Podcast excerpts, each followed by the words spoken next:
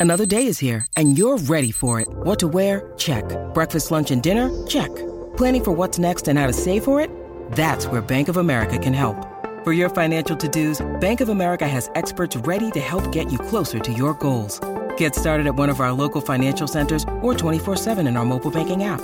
Find a location near you at bankofamerica.com slash talk to us. What would you like the power to do? Mobile banking requires downloading the app and is only available for select devices. Message and data rates may apply. Bank of America and a member FDIC. This is a day I've been looking forward to for two and a half years. We're going to reimagine Windows. We've created a platform attuned to consumers' changing behaviors and an evolving sense of play. Set out to make the best watch in the world. We made the ultimate laptop. We made Surface Book. This is it, Xbox One. And we are calling it iPhone. The latest news, the newest products, the biggest names. Welcome to Your Tech Report. Online at yourtechreport.com. Join Mitchell Whitfield and Mark Aflalo for the next hour of Your Tech Report. And welcome to it. I am Mark Aflalo, as the wonderful accented woman said, live from Montreal, as always, joined by Mitchell Whitfield in Los Angeles. Mitchell, I hope the weather is treating you much better than it is to us in the nether regions of Canada. Uh, you know, it, it's gotten so warm here in Los Angeles. I almost feel, you know what? I don't, I don't need to put this in the face of our Canadian listeners. They don't need to hear how warm it's been in the 70s and 80s. And yeah, so no, no, it's horrible weather here in SoCal. You're better off in Canada, as always. Beautiful country, beautiful people. Better off in Canada. Uh, and I enjoy it here. I really do. Uh, if you're looking, if you're looking to follow us, please do on Twitter. It is at Your Tech Report, Facebook.com slash Your Tech Report. Our email address, as always, is contact at YourTechReport.com. Mitchell, um, you know we've got a really cool show lined up for people today. Um, we're gonna blast to the past a little bit. We've got some cool interviews that uh, people have been asking for. So we're going to give them a little taste of those interviews, and that include Roku. Of course, the Roku 4 recently released right before the holidays. People are really into Roku. EA Access, really cool access to some games of the past and also preview, you know, games that are coming up. And Absolutely. Of course, Anki Overdrive. I still, uh, that keynote, I remember when they announced their product at Apple, you know, what was it, like three, four years ago? Not even three years ago, two, three years ago. Man, time is flying, flying, flying by, Mitchell. Well, you know what? And and I, you know, I talk about this all the time. Is I'm now racing with four cars on Anki Overdrive. These are four robotic, basically robot control. These are little. These cars have brains in them. Four at the same time, which you can control manually with four people with you know iDevices, or you can let them go autonomously and watch them race. It is Mark. It is so much fun, and of course, after people hear the interview, they're going to want to go out to their local either big box store, Target, go to Anki, you know, dot com. You're, they're going to want to get one. I know You're definitely sure. going to want to. So, so, Mitchell, you know, it's funny. So we talked last week. We talked to Michael Bancroft from Bloomberg about Yeah. the situation with GoPro and how they've, you know, they've told people that it's not going to be the best year, and then you know, moments after that, it's like they're playing this stock game almost. They announce a licensing deal with Microsoft.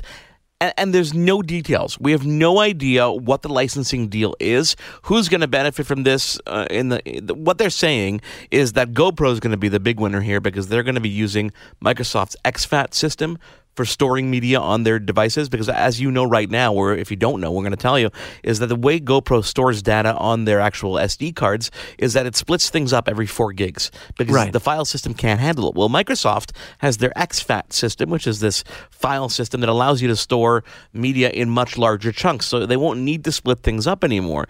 But other than that, no one has any details as to what this licensing deal really means. Well, do you think there could be a tie in here? And, and just bear with me here for a second into OneDrive somehow. Because we all know when it comes to, you know, Apple using, you know, Apple, Apple cameras are the most popular on the planet. And of course, we're talking about Apple devices and their built in cameras. And one of the big draws right now is when people take video, they do not have to worry about where it goes. Everything automatically is, you know, bumped to the cloud. Same thing can happen with OneDrive if this deal does include cloud storage, which is a big deal. That would be a big deal, and it would be actually a, quite a big benefit to Microsoft as well, because obviously making it almost exclusive to their ecosystem. But of course, you know, GoPro, I don't think is going to say you know segment the other part of their uh, out of their user base. But yeah, I mean, a really Well, they're not- secretive, secretive Yeah, licensing agreement here. Exactly. I don't think they're going to be isolating other users, but I think it's one of these things, and we've seen companies do this where it's not an exclusive deal. We're not seeing exclusivity here. What we're seeing is if you do happen to be Microsoft person, it will just enhance your experience that much more. That we have seen. It's a way for people to be open to different ecosystems, but definitely benefiting one sector in particular. So tell me, I mean, uh, you watched the Super Bowl probably more in depth than I did because I did. I not a watched big. every play. God help me, I watched every play. Yes. Now, did you focus on the commercials as much as you do the game? Uh, yes, I do. I make everyone, you know, everyone pretty much knows, you know, you want to watch. And there were only a few commercials that made me laugh out loud. And I mean, genuinely. And that was, you know, I don't know how much of it you saw. First of all, I thought the game was very hard on the eyes. This game, you know, and you have to think of this, Mark. This is the first time in years, maybe we won't see this again for a long time. The first time that the actual best team in each conference actually made it to the Super Bowl. And you had the best offense with the Carolina Panthers going head to head against the best defense in the league in the Denver Broncos. So what did you get? You got a whole lot of nothing. There was not one touchdown thrown by either quarterback, and this is Peyton Manning, who yes, he's on the you know downside of his career. This might have been his last game, and but you had also Cam Newton, one of the bright stars, great arm, great running. Le- not a single touchdown was thrown. My friend nailed it sitting with me. She goes, You know who's going to win this? The last person to screw up, the other, you know, is going to be the team that. The last team that screws, you know, doesn't screw up, will be the team that wins. Because there were so many mistakes. It was an ugly game. But did you happen to see the commercial for Doritos when they were doing, you know, uh, when they were doing the ultrasound of the baby? Oh, no, I didn't. no, okay, I didn't. Mark, I have. I have, not caught up. Honestly, Mitchell, the ones that really stuck out with me were the just uh, honestly the movie trailers. I'm really excited for this year in movies because all the movies coming up. But but I have to catch up with all the actual you know commercial commercial content, so to Right. speak. Well, yeah, there were there were there were a couple of cute ones. Doritos was one, and then there was one I think for uh, avocados, like Mexican grown avocados year round, and the, the thing with Scott Baio they did made me laugh. All in all, pretty you know pretty quiet on the commercial front and a pretty hard on the eyes game. The only nice thing that came out of it, Peyton Manning, who's had a great career, known as being a great regular season quarterback, not so great in the playoffs, actually didn't have a great regular season, but won the Super Bowl. So it's a great way if he does end it now, a great fairy tale ending to a great story. And uh, that was about it because the game was hideous to watch. I'm just going to be flat out and say it was hideous to watch. I, I honestly, I, I was focusing in on some of the tech elements of it and some of the replays that they were testing, and you could tell they use this as a testing ground. Use it, use this as a testing ground, of course. But Intel was behind that 360 cam, which Right. is something they're definitely testing to obviously get better replays of touchdowns and, and things that happen. Some really cool tech and some really cool viewing angles that they were testing out for this game. So I'm anxious to see how this is adapted to other sports as well, because we know how everybody focuses on this game, and uh, I think it's really really cool. You know, and I'm, I'm surprised we haven't seen more tie ins with individual devices, with people being able to control their experience with the game through their smartphone or through their tablet. And I think that's going to come up pretty soon in the next couple of Super Bowls. It has to. Well, they and they got to start giving people access to more real time stuff that's on demand, like those 360 cams. If those, if the data was stored online instantly and let you take control of it and do your own 360, I think that would be kind of cool. Um, Yeah, that's exactly what I'm saying. Take your control. You get the viewing angle that you want on your device. Exactly what I meant. like you're your own game director, so to speak. Apple, uh, you know, Apple's prepping for a, a pretty big quarter, I think, because they are launching more and more developer previews of their new software. We've got, you know, El Capitan updates down on the horizon. We've got, you know, Watch OS 2.2 and tvOS 9.2 and, and third betas of iOS 9.3 all on the horizon. And they're saying March 15th is a date we're going to look for for the brand new uh, iPad Air 3, which I think is going to take a lot of uh, the characteristics of that new iPad Pro. Exactly. What are we hearing? The big thing is we're going to see a flash on the back of that. Uh, we're actually going to have a flashback on an iPad or on it for the first time. Where that's what we're hearing, and maybe some similar waterproofing. I don't know. What else have you heard? stereo speakers, kind of like Yes. the iPad Pro. Um, they're Yeah. saying that Smart Connector is going to make an appearance on the new iPad Air 3. I, I would love to just, and this has been really quiet, and I, I don't know why, I'd love to see the pencil work on the iPad Air 3. I think that's a no brainer, in my opinion, but I don't, no one's really talked about that. No, I think it, it obviously it requires for the tracking elements of it and to, to make sure the latency is where they need it to be, which means very little latency, so it's a true drawing experience. I think it'll depend a lot on the on the generation of hardware. We might see that you know they do they do allow that you know compatibility, but only with let's say iPad Air 2 and moving forward. Yeah, I don't even know if the iPad Air 2 is going to be strong enough. The current one, I know obviously the new one. I think if we see compatibility, the three will. Um, but yeah, I, I, there's a lot of stuff that's going to be announced. And oh, by the way, little little trick for our listeners. Just just figured out something on my own. We got a couple of emails about people's current Apple TVs not working so well and what to do about it. And for those of you that did ask, when you did you know, Mark, that when you reset your Apple TV, if you want to do a true reset on a Generation 2 Apple TV, which obviously is two generations ago, you actually have to plug it in manually to your computer. Did you know that? No, I actually went through this. We had a, we had a reader, a reader, a reader of the website, yeah, but a listener on the show asked me about it, and I just said, you know what? Before I answer this question on the air, I did it myself. So for those of you curious, there are issues with the Apple uh, TV second generation. If you want to do a clean reset, you actually must plug it in to your computer to do the reset. It will not reset manually. There's no button on the back that like they have on their Express and their routers. Yeah. You actually have to do a hard reset that way, and I did it, and it works perfectly. And that use with the, that uses the, the micro USB connector or the sorry, the USB three connector. It uses a micro USB because this Yeah. is generation two we're talking about. And because you're using the USB, you actually don't have to plug in the power cable. It will draw the power, enough power for the update right from your computer. Kickstarter hit a big milestone this past week, uh, successfully funding a hundred thousand campaigns. Have you funded any Wow. any crowdsourced campaigns? No, I have not. And, and until you get something that you really love, well, you've done a couple Listen, of them. I've but got a- again, you're my guinea pig for this. Yeah, I, I yeah, I, I'm afraid because all the things that I want to see on, on Kickstarter are all drones, and I'm afraid that we're going to have another one of these situations where the company just decides to not do it. But there are more successful ones than not successful ones, and I encourage people, obviously, if they're interested in technology and want to be from the ground, you know, from the being on the ground level, it's a great way to, to you know to source proper products. One of the interesting facts that came out of this announcement from Kickstarter about their 100,000 projects is that only came from 86,101 creators. So that means that almost 14,000 successful campaigns came from people who realized they could make money off the Kickstarter bug. So it's interesting to see people trying to take advantage of obviously that crowdsourcing platform. It's a listen, it's a way to almost say, okay, this is a concept I have. Show me that you're interested in this. And if people are interested in this, then obviously there's a reason to to hang on to it.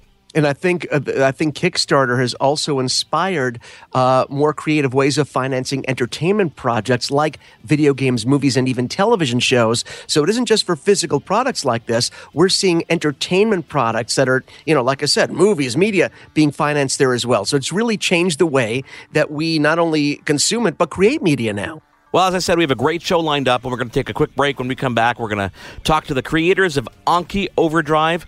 We're going to talk about EA Access, a great way to get in on older games, and of course, preview new games. And of course, Roku, that streaming media solution. They almost invented the streaming media box, didn't they? Maybe I not. think they did, yeah. It is your tech report. He is Mitchell Whitfield in Los Angeles. I am Mark Aflalo in Montreal. Again, if you want to get in touch with us on Twitter, it's at your tech report, facebook.com slash your tech report. And of course, our email address is contact at yourtechreport.com. That's a lot of a lot, a lot, a lot to talk about, Mitchell. Yeah, I, I, I kind of let you take a breath there. You're so good at that stuff. And you know what? We have some exciting news coming up. We're not going to say it now. We're not going to break it right now. But new relationships, new partnerships with new companies, companies that have been around but you've been asking for in terms of review products. We've reached out and we have some great new products that are going to be reviewed on this show in the coming months. Let's take a break. We come back. Anki Overdrive right here on Your Tech Report. There's more Your Tech Report after this.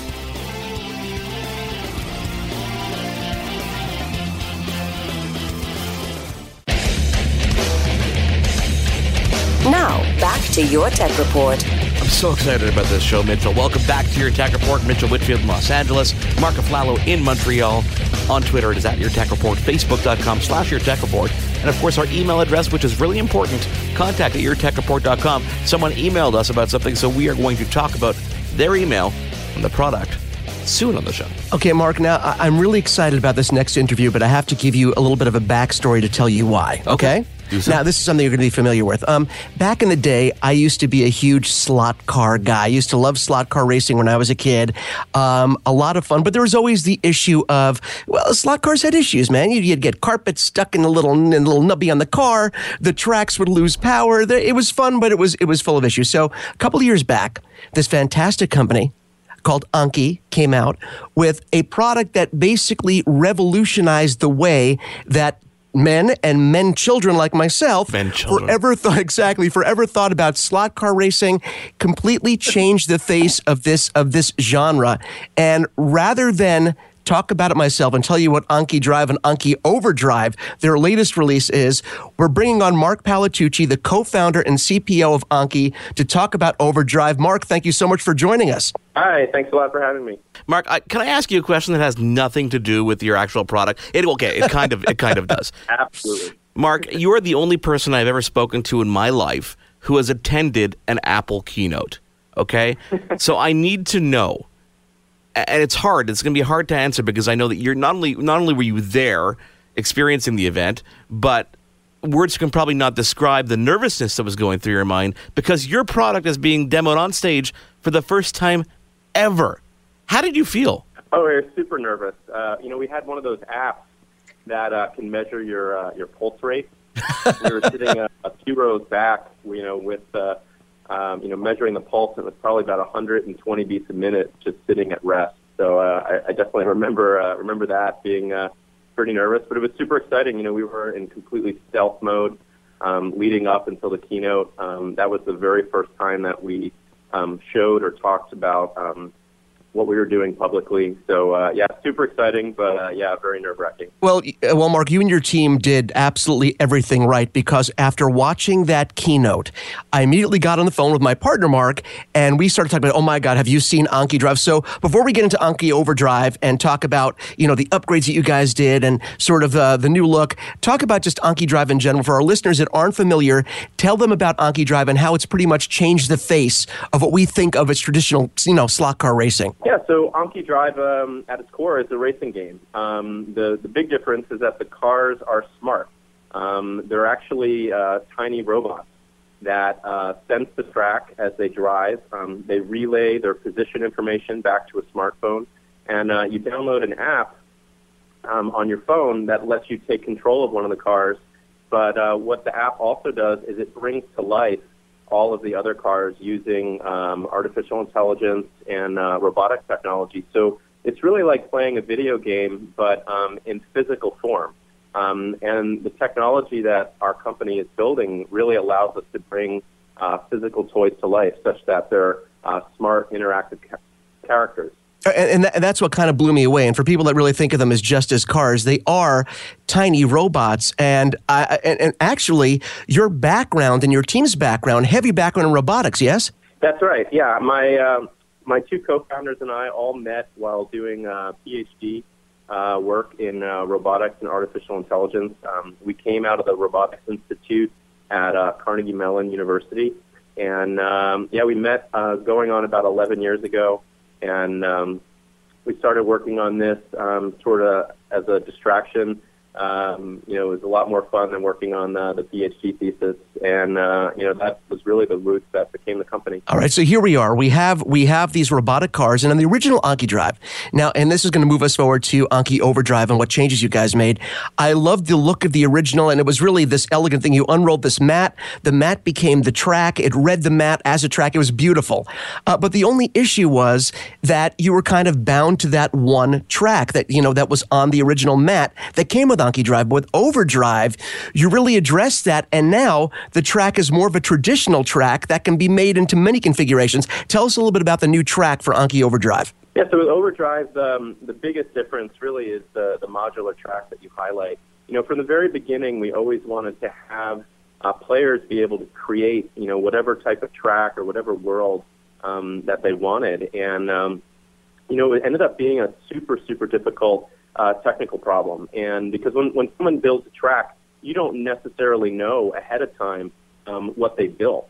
Um, with the old rollable mats um, in the first generation product, right, all the cars needed to do was kind of figure out where they were, but they kind of knew already um, what the track looked like. Right. Um, so you just have the problem of figuring out your position. Now they have to, now the cars have to figure out not only their position, but what does the, the actual track look like. If they want to you know, take a, a turn at just the right angle. If they want to um, really drive in a you know, super fast, optimal way, they really need to know what that what that track looks like. So, you know, solving that ended up being uh, you know a really hard technical problem. So, you know, we had to wait until our uh, generation two before we were able to get that uh, you know working as well as we wanted.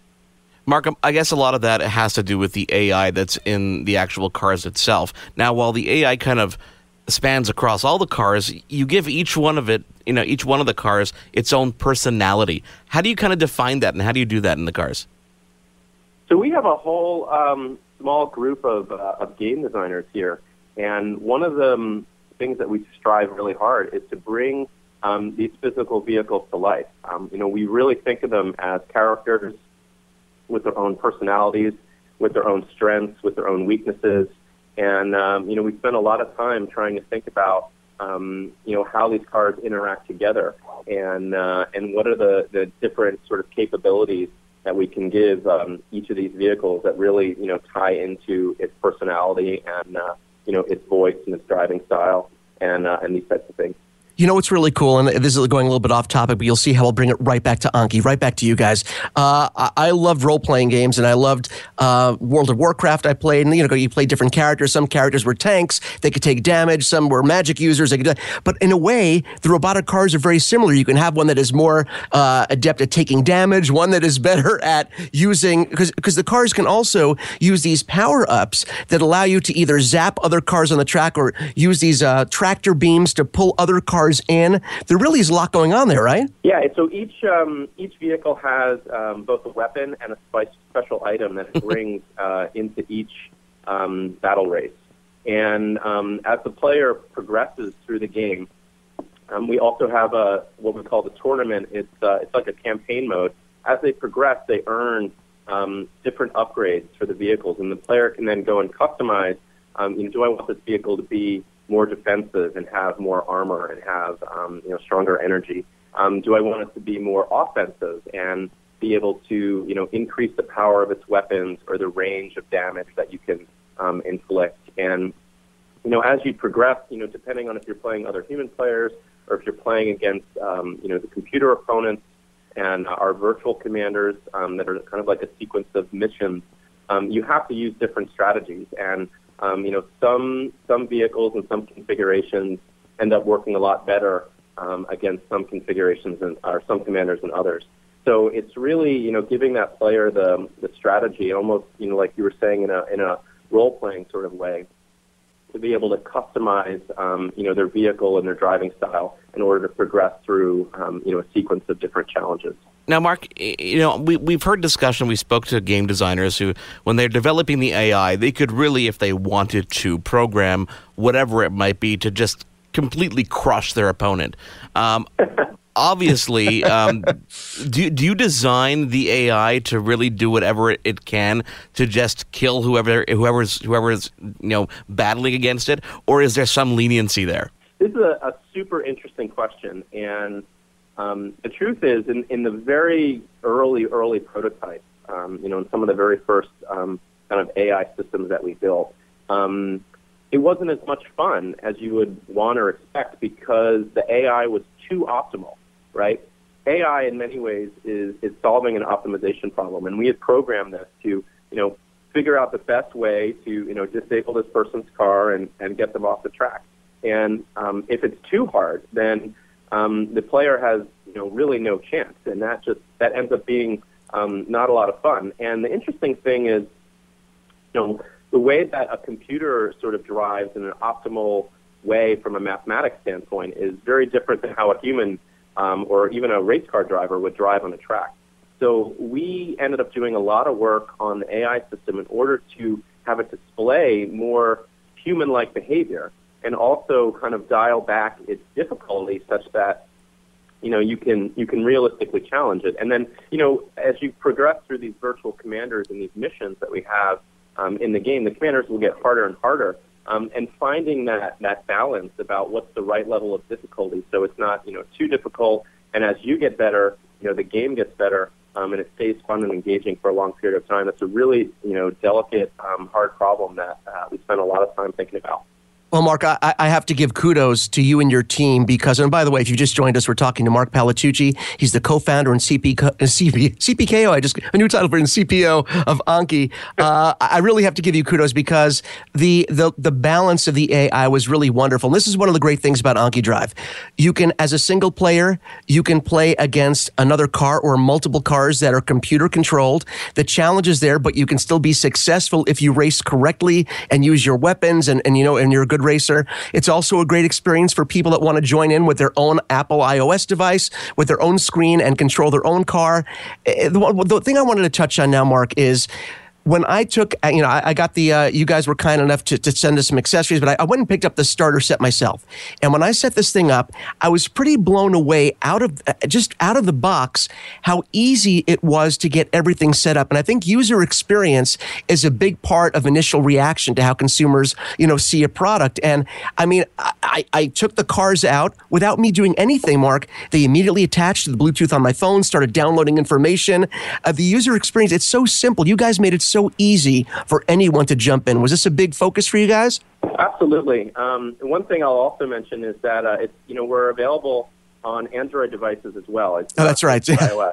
Even though That's right. Um, you know we did that that big keynote um, with Apple. You know we launched an Android product um, soon afterwards with Drive and with Overdrive. We're actually out of the gate. We're uh, we're available on on both platforms.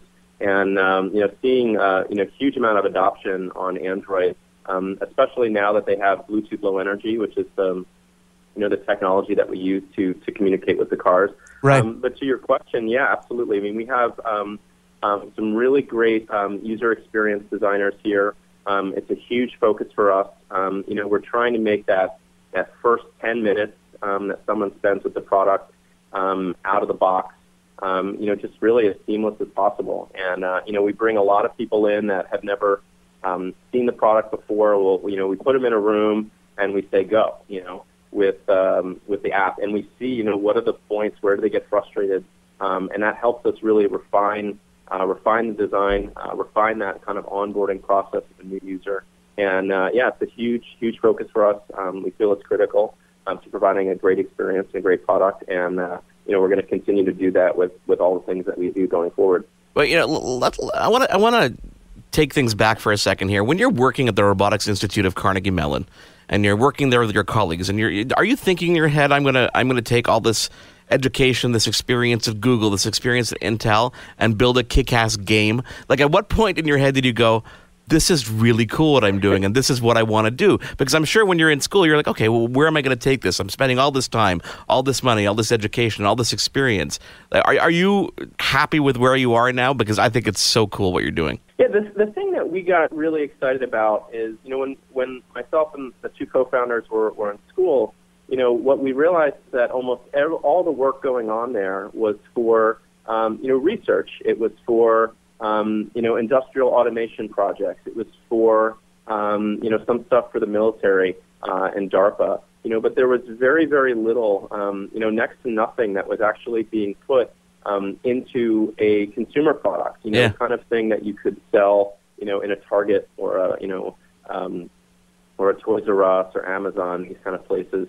And really, what we saw as um, you know, big opportunity is to take um, all of this emerging, you know, science and uh, plummeting prices in computer hardware, and and really refine it into you know a product that you know could be smart and it could be applied to uh, a mass market product. And uh, you know, you said you were a slot car person. You know, I played with slot cars a ton.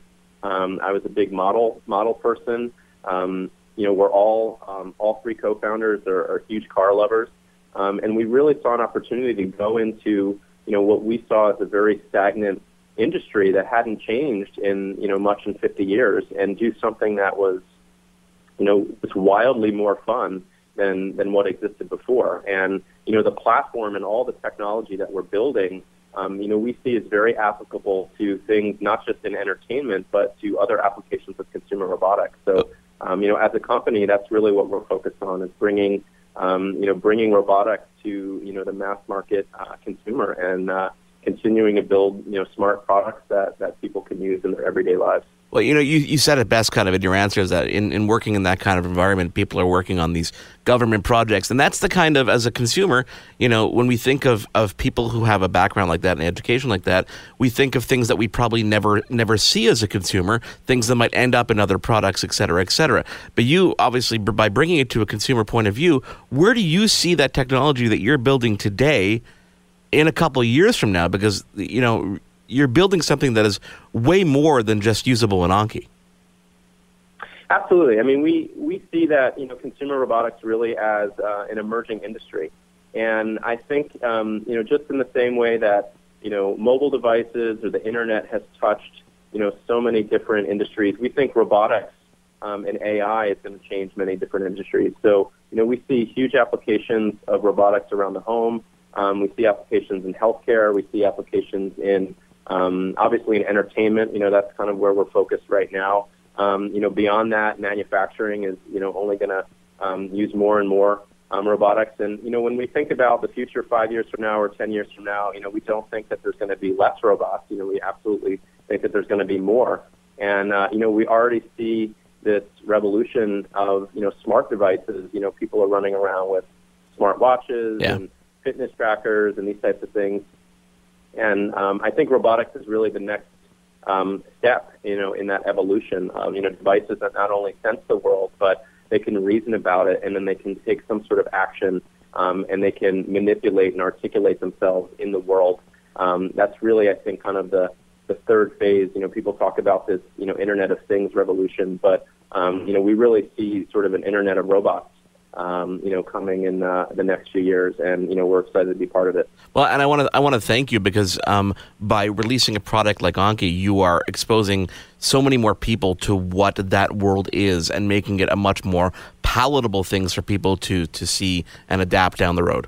Thank you. The product is Anki Overdrive. You can get it at the major retailers throughout North America. It's one forty nine ninety nine for the starter pack. Starter pack gets you to these fantastic. And by the way, the cars. it- This is one. And, and Mark, this is one of those products where you really have to see it in action. Anyone that has ever seen anyone racing any of the Anki cars using their iOS or Android device on a track, the second you see it, you have that I must have that sort of reaction. Everyone that I've shown it to has had that reaction.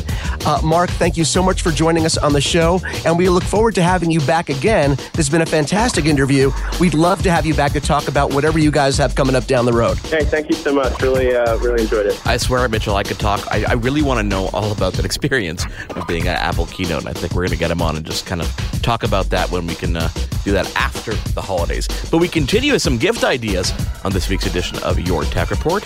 That, of course, was Anki Drive. But when we come back, gamers have some fun too with a very cool subscription service from Electronic Arts. And don't forget, still to come, Roku. Your Tech Report will be right back.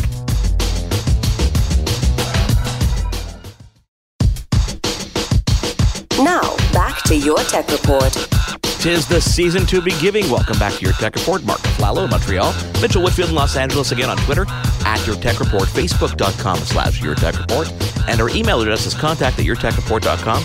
And you want to use that email address just like our friend Madison did, who sent us in a question about gaming specific to this next interview. Now, Mark, as we've talked uh, uh, on several episodes, this has been a huge year, and this time of year, particular for gamers, right?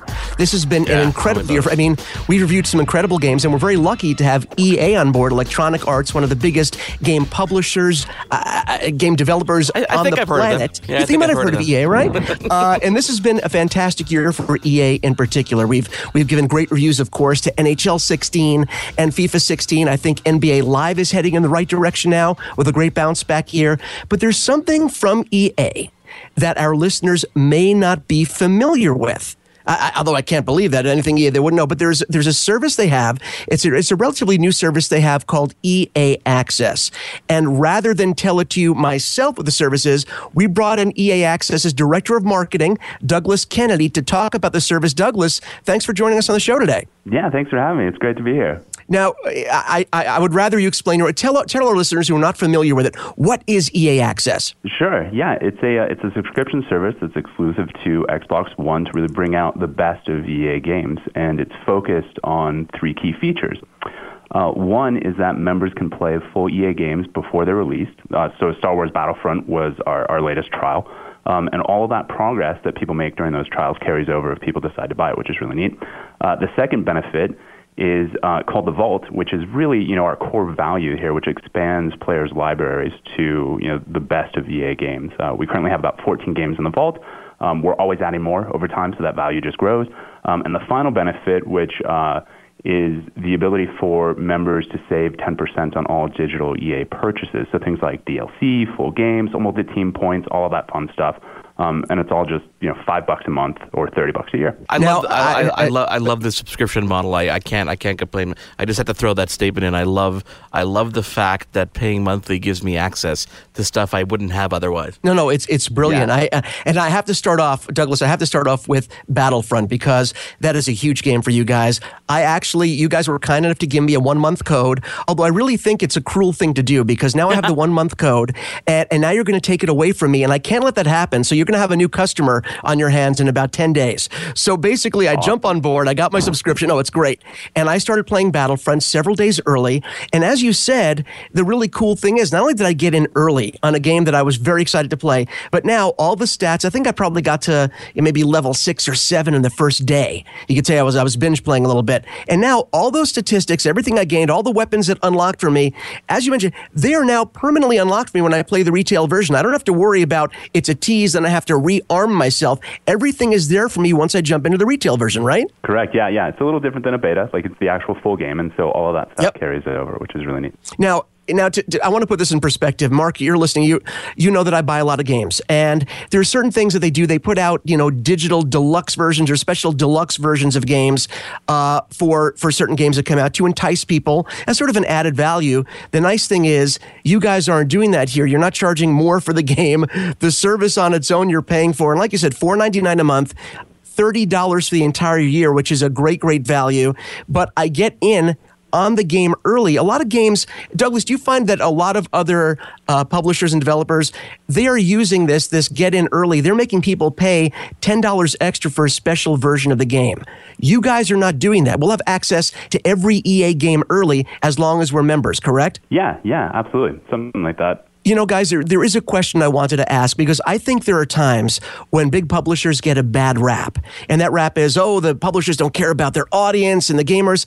And I really don't think that's true, especially when it comes to EA. Because if you look at EA Access and the services and the product that you're getting, I really think it's giving something great back to gamers at a great price point. Uh, don't you think that's the case? I think that EA Douglas, I think that EA really has gone out of its way, uh, especially with the service to give back to the gamers. Wouldn't you say I that's think true? gamers actually get more than EA probably does out of this deal. yeah. Yeah, well, you know, we're always looking at ways to deliver for players. And, and for me, it's been a blast working on a product that people love. Um, and so far, we've really been met with overwhelming support from the community um, because, like you guys said, you know, this offer kind of seems too good to be true. Um, so we get the entire range from, like, what's the catch? Come on, to this is the best thing that's ever happened to gaming. Um, and we like to think it is, you know, and, and we'll see what, what happens in the future. What kind of reaction are you getting from your fans? I know that you guys are big into interacting with the community. Are you getting good feedback? Yeah, you know, it's always neat to work on a product that people love. Um, and so far, we've been met with overwhelming support from the community, you know, kind of despite the, the big bad publisher rap. Um, but this offer almost seems too good to be true. So we get that, um, that kind of range of commentary from like, all right, what's, what's the catch here? To you know this is the best thing that's happened to gaming.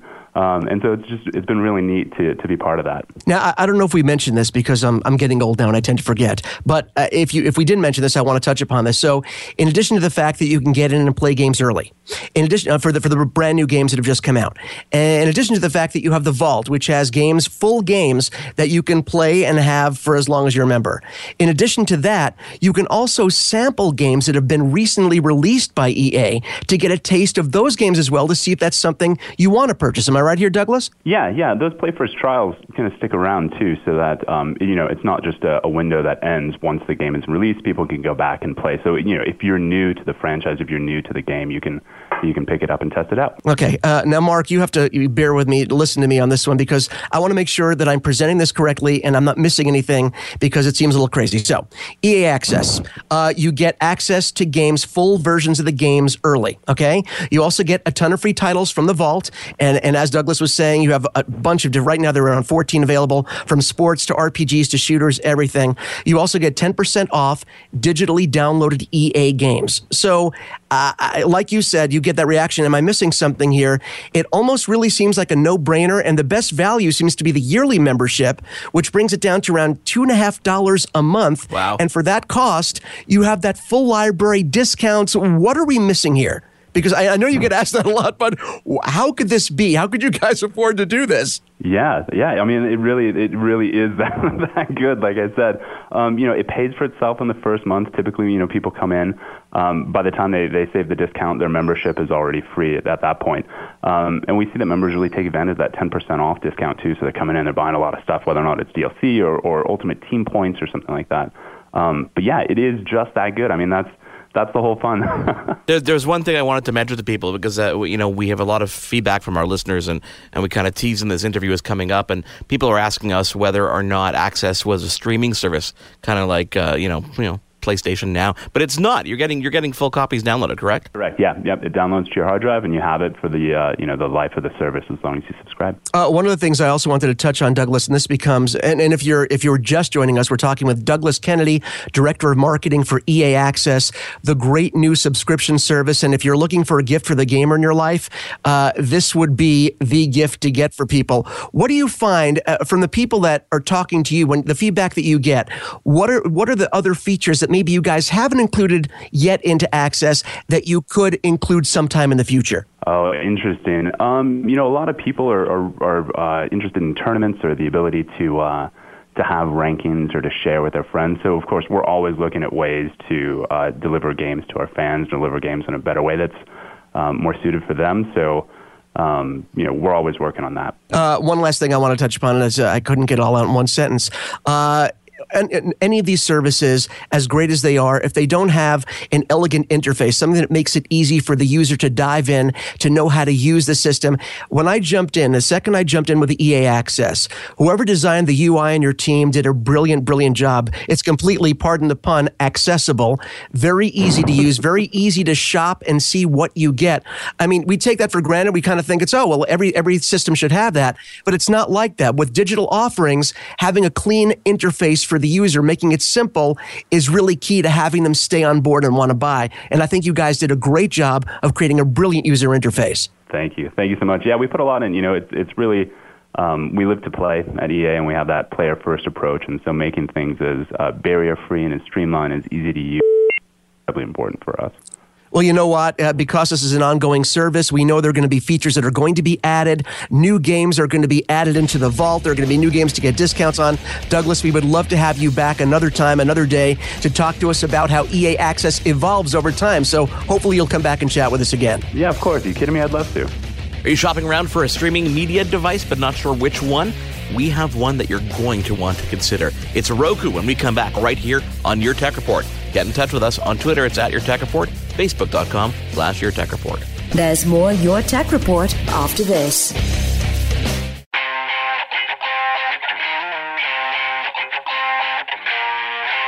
Now, back to Your Tech Report.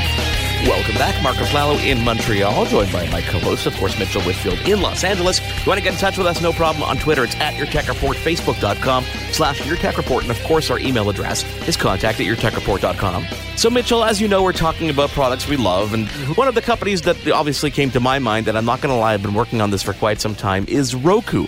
Because in this world of online streaming entertainment, you and I have always gravitated towards Roku for, for one reason or another. I think originally, originally you introduced me to the company when I was at your house in California. Absolutely. And, and while there are other companies that may dabble in streaming, in streaming devices for digital media, this is what Roku does, and they do it better than anyone. And honestly, they really do. And you're not, I know, I know you're not just saying that because oh, no. we happen to have the Sultan of streaming himself, Lloyd Clark from Roku, on the line with us. Lloyd, how are you? I'm good. Well, you said you were going to say that, but thank you very much. Actually, I think I told you I was going yeah, to we said we would. We, we, we were honest about it. Now, you know what, Lloyd? We were talking off the air, and I, I, I uh, we always do this. We get into conversations off the air that we realize, wait a second, this is good entertainment. We should really bring it to our listeners because a lot of people are are. Sadly enough, I know a lot of people don't have media players. Um, those that don't and come to me for recommendations, I always point them in Roku's direction because of the fact that you've got over, I mean, over 1,700 channels of of content, whether it be Netflix, uh, Cineplex, Google Play, services like Sky News and stuff that you wouldn't even have thought of had streaming services. Roku, you've been doing this for a very, very, very long time. But more than just the actual fact that you have all these services, the functionality of Roku's boxes, all the way from the Roku 1 to the, the new Roku 4 that you're going to tell us about, um, the hardware itself innovates. You got a headphone jack on the remote. Come on. That's a no brainer. It's just awesome. Uh, We have a lot of customers that call that the marriage saver. it absolutely is. You know how many, how many devices we test, Mitchell and I, and, and the, I've always wondered they're Bluetooth enabled. Some of them, I'm like, wh- where is the where is the logic here? Why can't I pair some kind of wireless headset? Why do I have to go spend 150 dollars on a on a on a 2.4 gigahertz wireless headset from some random company just to and figure out what to plug into where this is a no brainer? Anyhow. Lloyd, you're here Well, to it- talk. You're here to talk about the new Roku 4, right? I am. It's one of my favorite products. Tell me about the Roku 4 because in Canada, I'm not able to get my hands on it. Mitchell, of course, has that's so one en sad. route to his direction. Yeah. But how could you possibly innovate more than you have? Well, we just keep on doing what we keep on doing, which is we, we better ourselves every year. And, and Roku 4 is absolutely the best one that we've ever made. This is uh, this is our pinnacle. Uh, it's a fantastic streamer. It's it, it's got so much packed into this uh, little player. Uh, of course, one of the, the the premier features of this product is something that works with all these new televisions that are come out that have 4K. And uh, this player will do full 4K at 60 frames per second. So some people call that UHD. It is an amazing picture quality out of this product. Oh no, it, it is absolutely gorgeous, and it, it's more than just that. But we, we joke off the end. But wait, there's more. Uh, as as Mark said, you know, you guys were the first to actually have a headphone jack on the remote, the marriage saver, as you called it. Uh, but now you're also including the headphones in the package, and there's also uh, this. This is brilliant. It's such a small touch, Lloyd, but so important.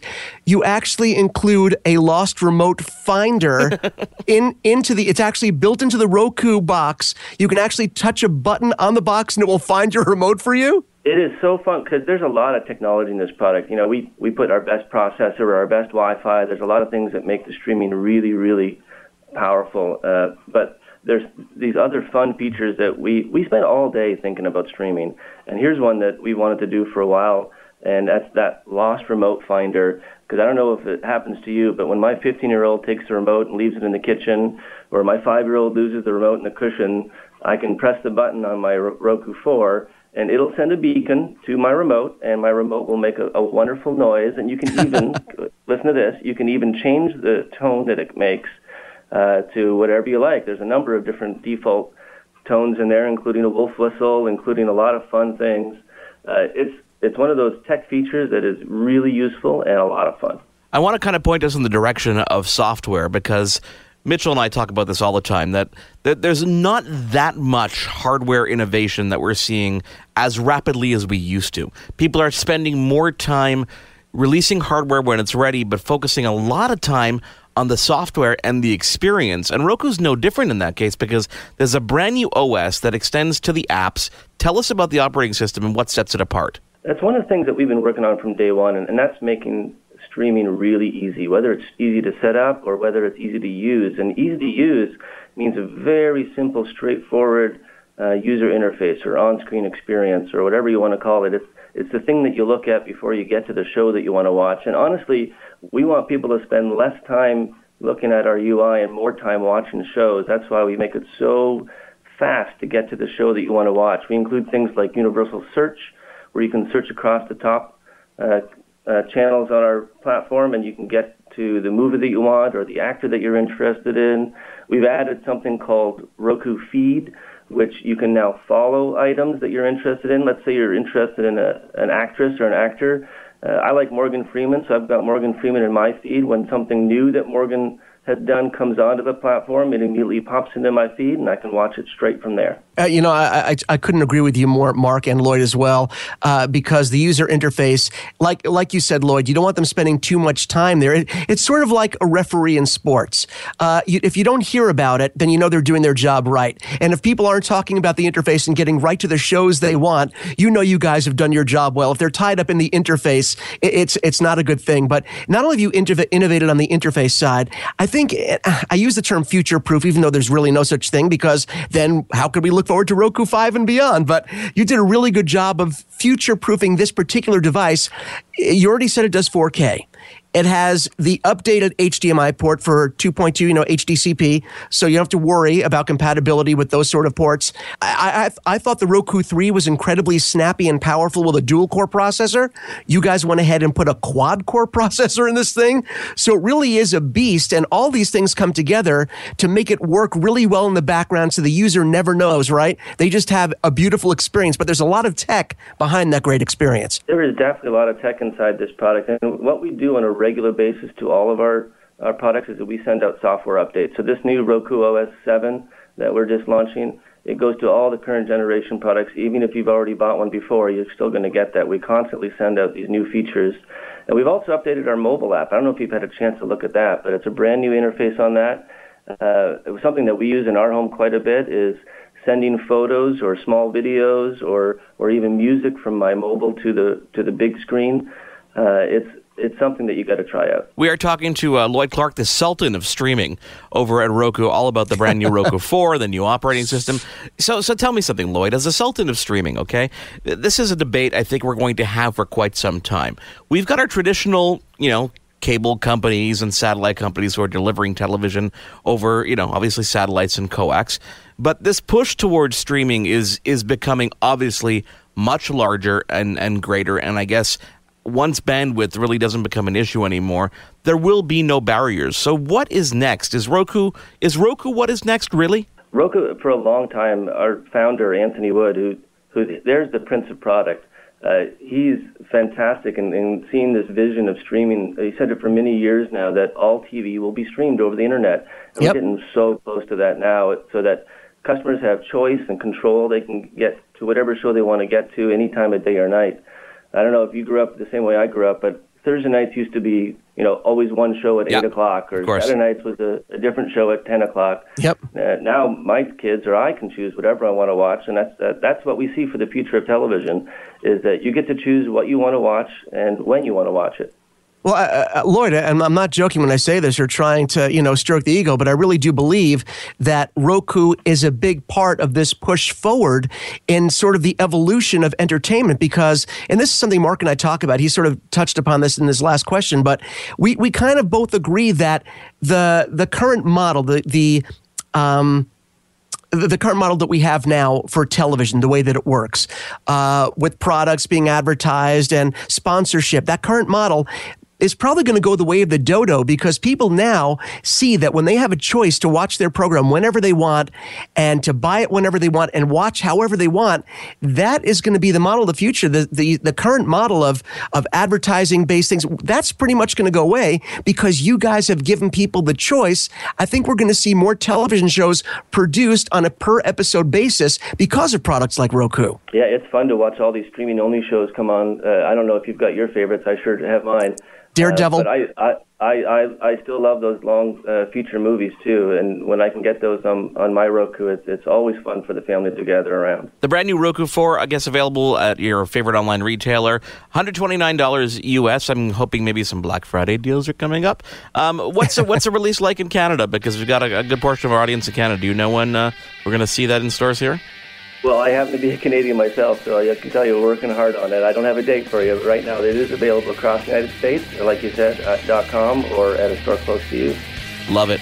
Lloyd Clark, Sultan of Streaming, thank you so much for joining us, and we hope to have you on again soon to talk about some more Roku innovation. Thanks so much. Mitchell, that's all the time we got for this wonderful edition. I think we'll continue this kind of holiday uh, gift-giving approach as the, uh, as the year comes to an end. On behalf of Mitchell Whitfield, I am Mark Aflalo. Thank you again for joining us right here on Your Tech Report. You've been tuned in to Your Tech Report. Join us again next week for another edition. And be sure to follow Your Tech Report online. Email us contact at yourtechreport.com. Follow us on Twitter at Your Tech Report. Like us on facebook.com slash Your Tech Report for the latest in breaking tech news and reviews. yourtechreport.com.